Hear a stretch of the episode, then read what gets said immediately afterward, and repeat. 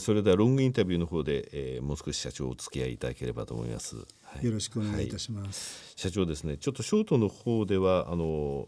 他にお話ししていただきたいことがたくさんあったので遠隔をですね、省略させていただいたんですね、取材後期の方には書かせていただこうと思うんですが、社長の、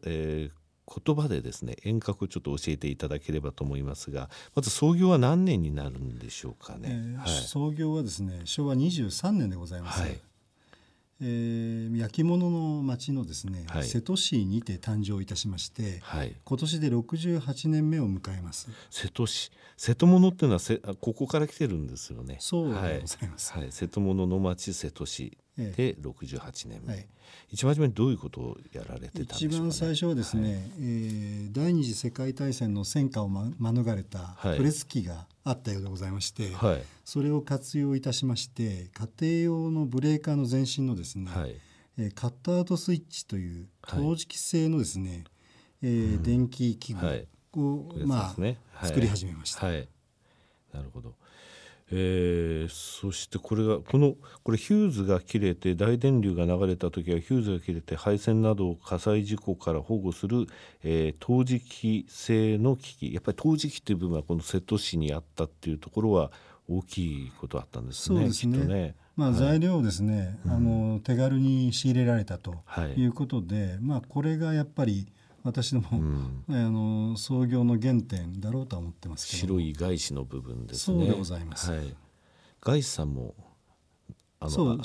県でございますよね。愛知県そういう企業が多いんですけども、はい、なるほどね、はい、で当時の創業者たちはですね日本の復興に貢献でき、はい、復興には必ず電気が必要になるということで、はい、その将来性、に着目したということでございます、はい。これはまずその部分から入ってきましたと。でその後はどういったものを作られたんですかね。はい、最初は家庭用から入ったんですけども、その後工業用の、はい、カバー付きナイフスイッチっていう、ちょっとカバー付きナイフスイッチ、ちょっと専門用語で恐縮なんですけども、飛び出すナイフみたいですね。そうですね、このナイフでこの電気の入り切りを、はい、なるほど、というようなイメージなんでございますけども、なるほど、はい、そういったその開閉器だとか、はい、分配電盤というその電気関連製品、はいを拡大してまいりました、はい、これ長久手でいらっしゃいますよね、はい、本社そちらの方に、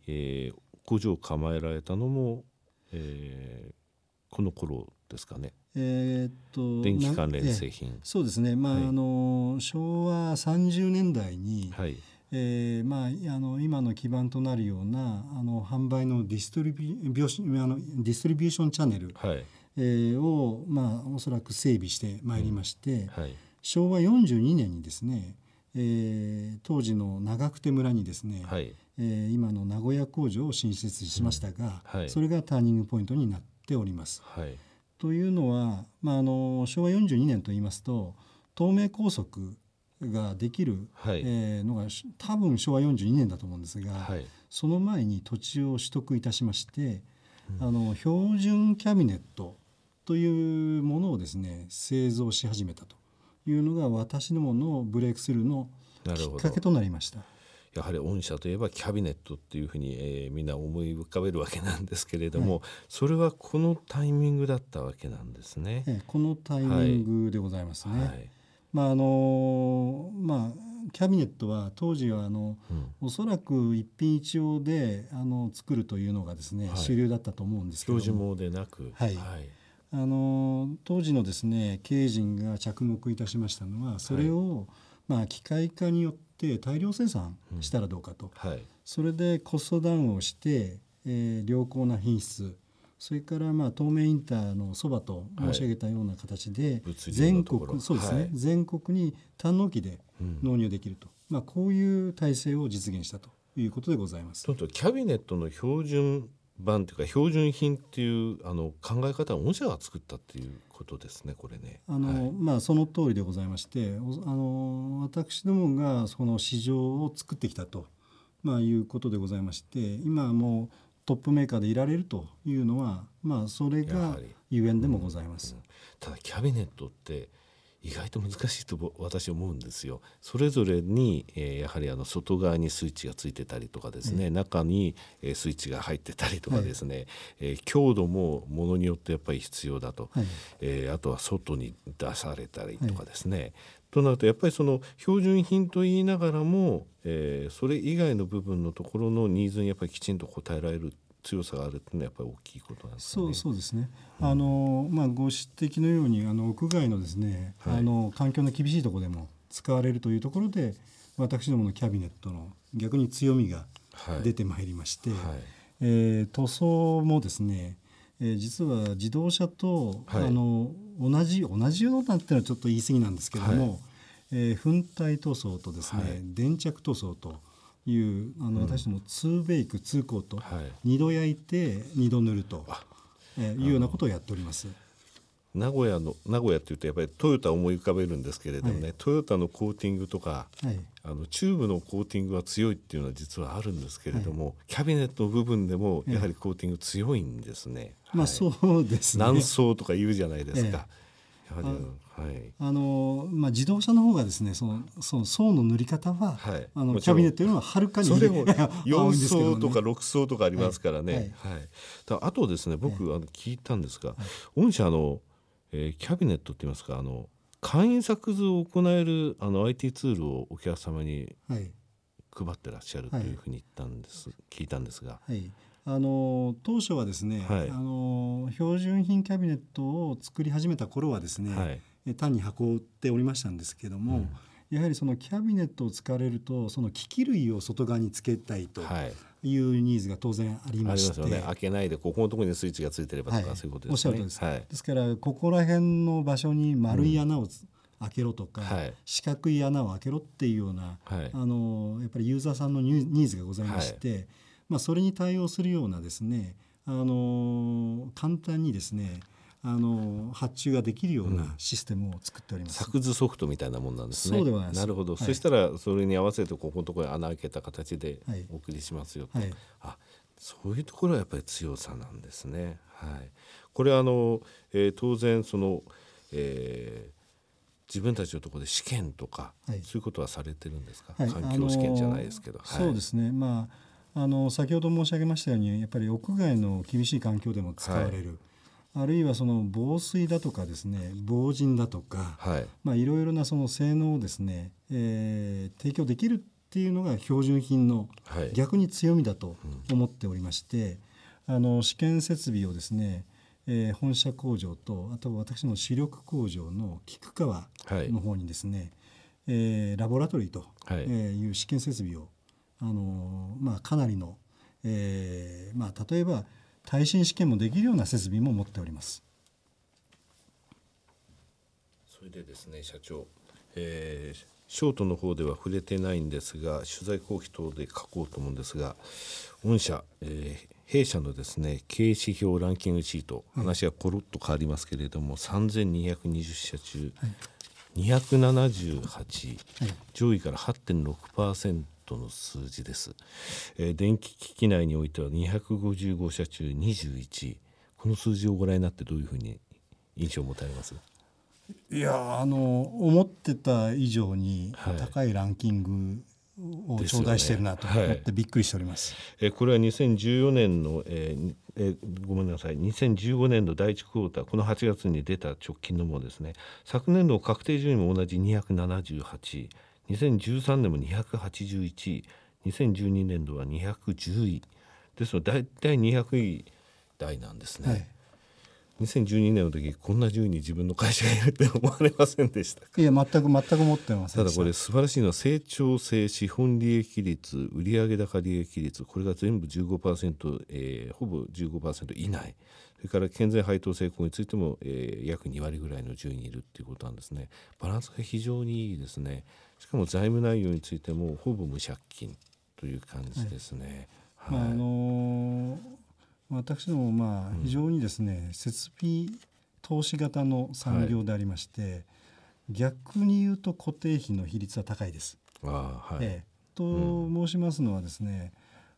損益分岐点を逆に、はい、上抜けしてきますと、はい、割とキャッシュフローが出やすいと、なるほど、こういう構図にございます。なるほど、そこまでのところは固定費の部分があるので、そこを抜ければということなんですね。そうですね、うん、ただ利益率も高いですよ、非常に。おかげさまで近所は特にそうですよね、はい、太陽光関連製品の、はい寄与ということもございまして、その部分がだいぶ貢献してくれているのも事実です、うん、だからリスナーの方、太陽光関連といっても太陽光パネルを作ってるわけじゃないですからね、はいはい、その周りの部分ですよね、はい、そうですね、周りのいろいろな、うんはい、箱、キャビネットがですね、たくさん必要ですからね。そうですね、メガソーラー一つできるとですね、何百面という、はい、箱が必要になるということでございます。その箱の部分を担ってきた、はい、ということですね。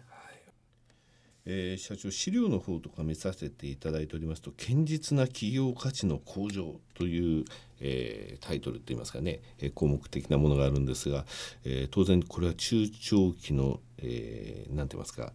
成長戦略というもののことだと思うんですが、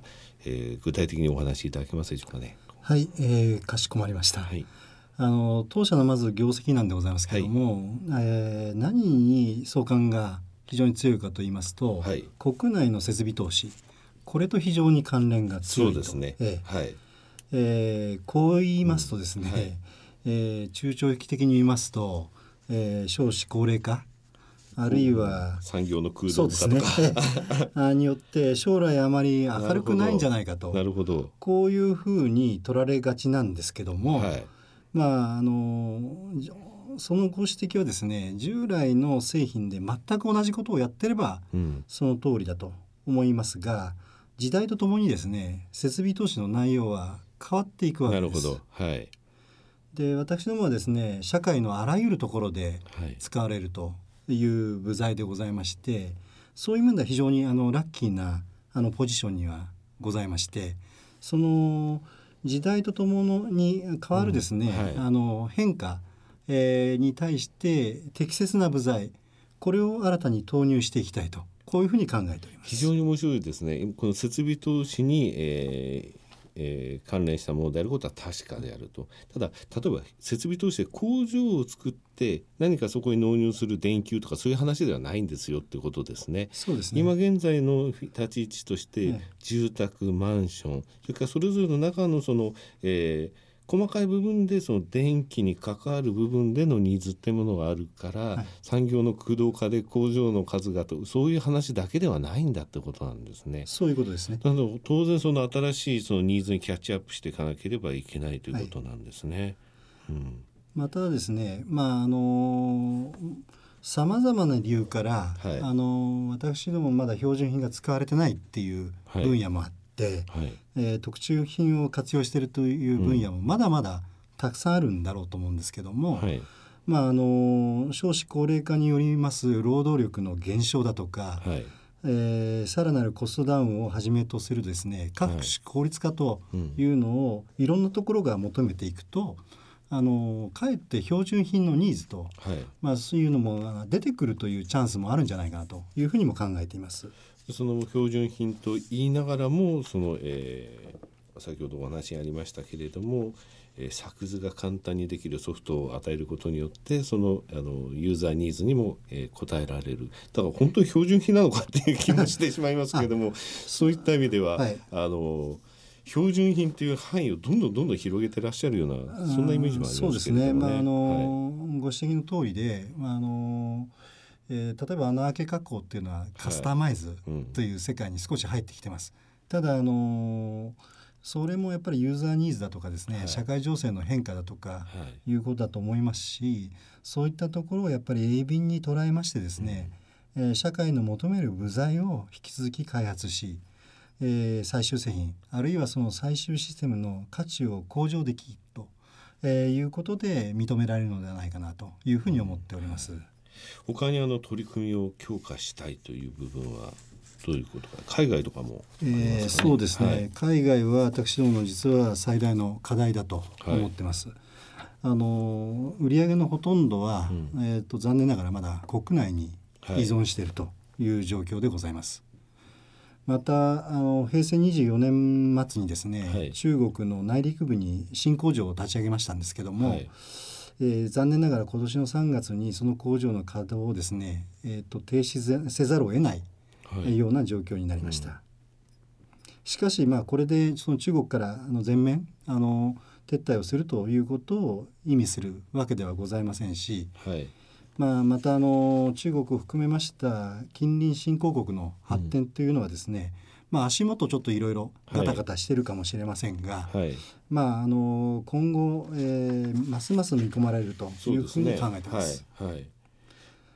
いやこれは東南アジアとかものすごいチャンスがあるような気がするんですけれどもね。そうなんですね、はい、ただやっぱりなかなかこういう部材なもんですから、はい、中国で失敗というのはですね、やはり全体の事業システム、特に販売チャンネル、はい、というところに苦戦したわけでありますし、工場を作れば簡単にうまくいくという世界ではないと思ってます。はいはい、ただこっちから持っていくにはちょっと大きいなっていう感じもあるわけですよね。おっしゃる通りで、だからこちらから持っていくには空気を運ぶようなものなんですね。ですからやはりやっぱり現地でっていうことを考えざるを得ないと思いますね。体積があるものですからね、はい、現地での生産としてはやっぱり中国よりももう他のところに置いてそのチャンネルっていうところですかね。これどっかのやはりコングロマリットと提携とかそういった部分が初めに販売チャンネルとか含めてそうですね、私どもやっぱりディストリビューションの、はい、販売力、はいというか販売ネットワークを海外で持ってるわけではないので、どちらかとやっぱり組むとかですね、はい、いうことも必要かなと、ただ、新興国も現在は安かろう悪かろうという部材で、いいのかもしれないんですけども、はい、私どもの我が国がですねクオリティをですね、クオリティの向上だとか、あるいは利便性の向上というようなことも、必ず求められてくるのではないかなと、思ってまして、必ずそういったところでチャンスがあるんではないかなというふうに思っております。ここ社長最大の課題かもしれないですね。社長おっしゃる通りでございまして、はい、いかに今後海外、はい、を取り込めるかっていうのは私ども最大の課題だし、今後、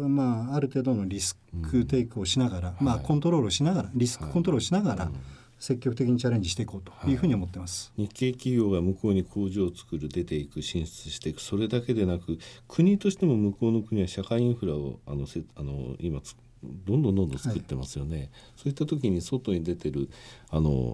分電盤の箱が錆びていちゃやっぱりしょうがないわけですから、はい、ここに日本のクオリティをどうやって持っていくかっていう部分って非常に大きいと思いますね。大きいですね。実際に日系企業も新興国にかなり出てまして、はい、ゼネコンさんですとかサブコンさんですとか、はい、やっぱり現地の、部材のクオリティでは満足しないというお話も実際あるんですよ。そうでしょうね。ぜひここの部分ニュースリリースを楽しみにしております。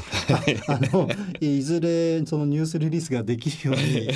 そうですね、努力してまいりたいと思います。はい、いやとても楽しいお話でした。あとこの標準品の話でもう少しお聞きしたいんですけども、よそのメーカーさんっていうのは標準品を扱うってことをちょっとなんか標準品よりも当然利益率の高い特注品の方がみたいなことを言われることがあるんですけれども、そうではないですね。そうではないですね。単納期でなおかつある程度の量を作れて、そこで付加価値があって、しかも製品のクオリティ高いと、でそこの部分に十分利益率があるってことを考えてますかね。そうですね。特に部材ですから、やっぱり一品一用ですとやっぱり規模の利益がやっぱり出ないです。でじゃあ規模の利益があるからといって、じゃあ標準品の市場がものすごく大きいかっていうと、これは私どもが市場を作ってきた世界なんですけども、そんなに大きくはないという微妙な立ち位置にある。なるほど。ところなんですね。となるとやっぱりもう一回アジアのところに戻ってしまいますね。おっしゃる通りでございます。いやとても楽しいお話でした。本日はどうもありがとうございました。ありがとうございました。